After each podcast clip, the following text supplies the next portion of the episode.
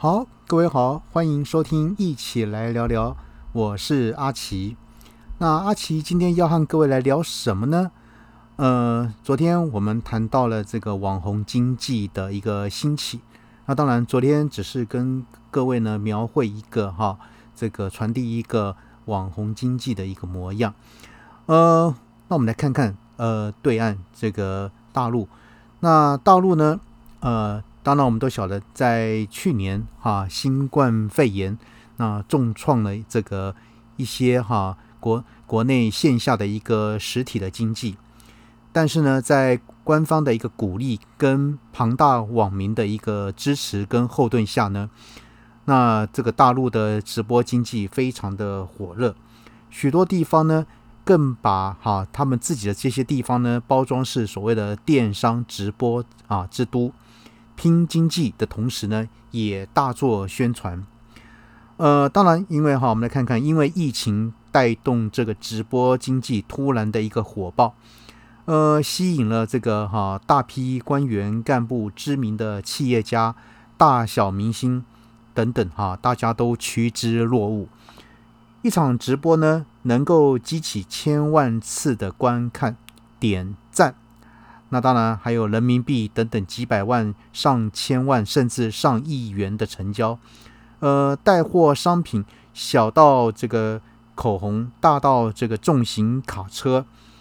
呃，也说明哈，这个这个疫情哈，让消费者这个出行受限，为直播带货呢创造了一个异军突起的一个好的时机。那尤其呢，在北京、上海、杭州、广州。等等，这一二这个线的发达城市呢，直播的经济效益呢，跟影响力更是啊巨大。像是在淘宝的直播上呢，上海成为大陆品牌直播的第一城市，而杭州的主播人数呢是全大陆第一，广州则是在开播场次和购买力上拿下了第一。在新经济模式的一个启动下呢。广州、杭州等多个地方都已经提出要打造电商直播之都，来抢占哈商业模式的一个新风口。而以经济实力和知名度最强的上海市来说呢，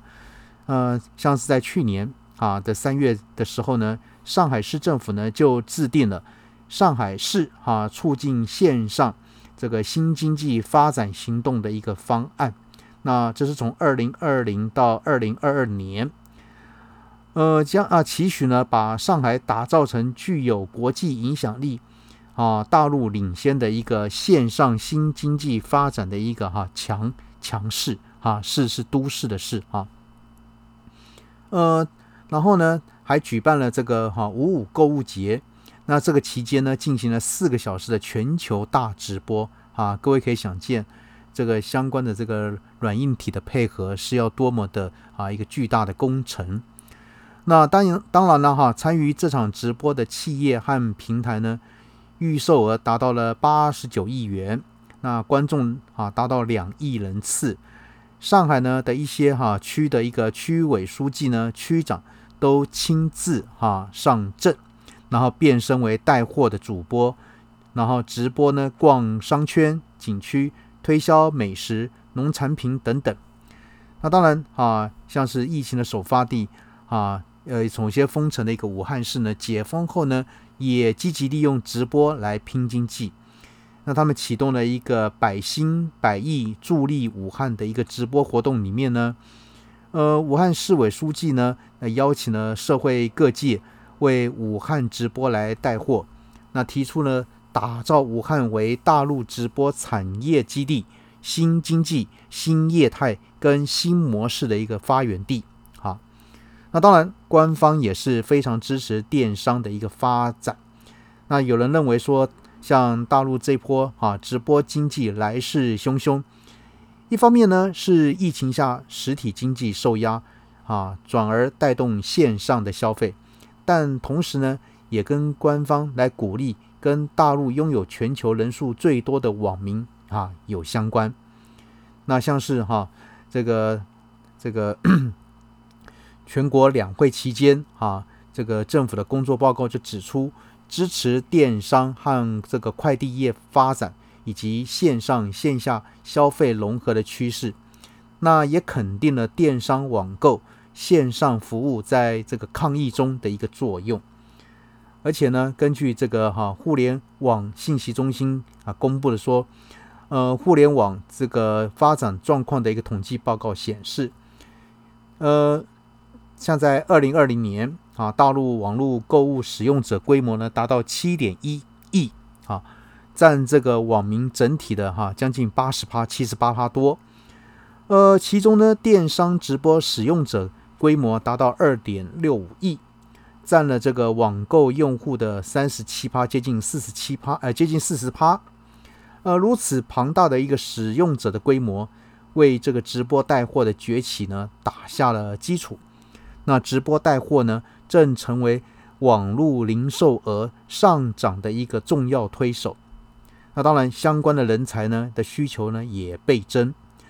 那随着这个直播经济的迅速发展，那一些问题当然也会开始浮现出来。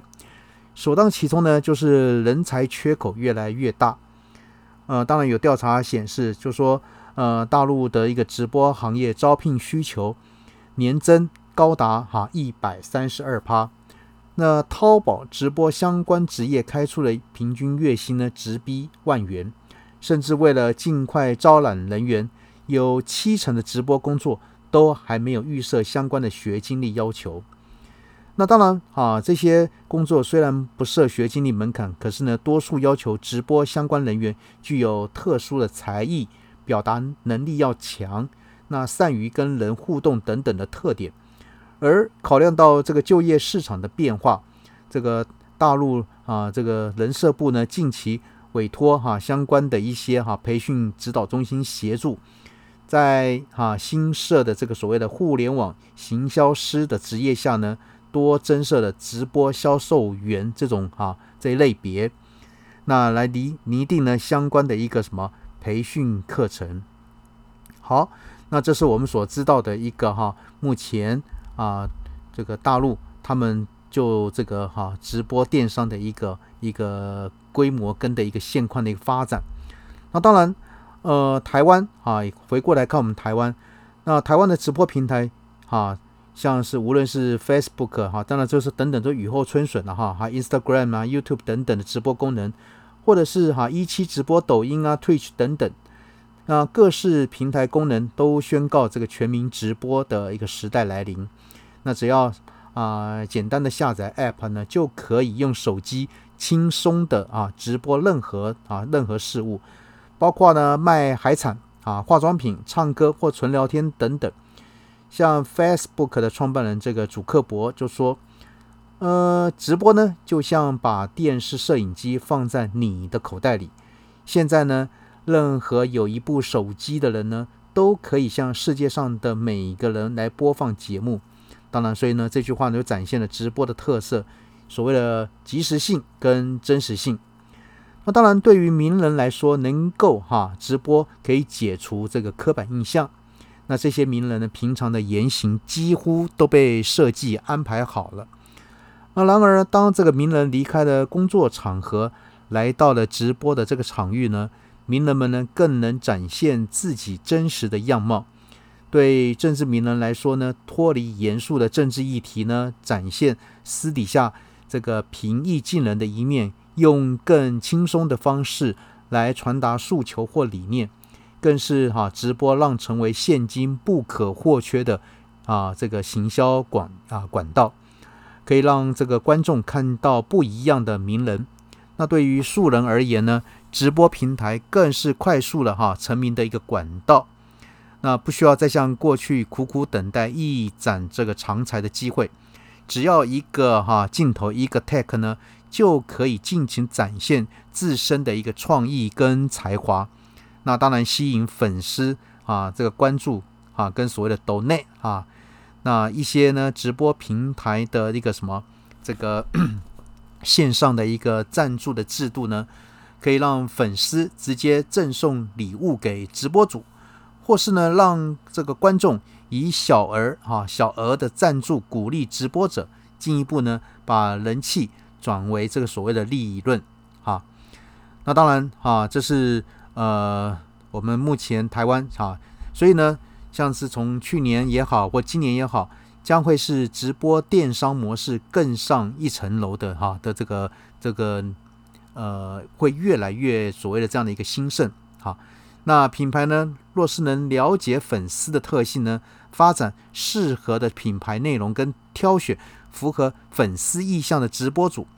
那会令粉丝对品牌的印象更加深刻，创造更多的人流，引发更广泛的一个社群讨论，那都啊带来更高的一个直播经济效益。好，那今天呢，就所谓的哈，我们对岸大陆的一个哈一个这个电商直播的一个哈一个一个一个现况，然后呢，回头来也看看我们台湾简单的一个啊。这个描绘了一下我们台湾目前啊利用哪些平台在进行直播，那以及直播的效益。好，那连续两天呢都跟各位讲直播这方面的一个哈一些相关的讯息传递给各位来知道。好，那各位呢是不是好马上呢这个哈也去想想看，您是否也来加入这个直播的行列呢？然后呢让更多人来认识你呢？好，那今天呢，我们先聊到这边喽。OK，拜拜。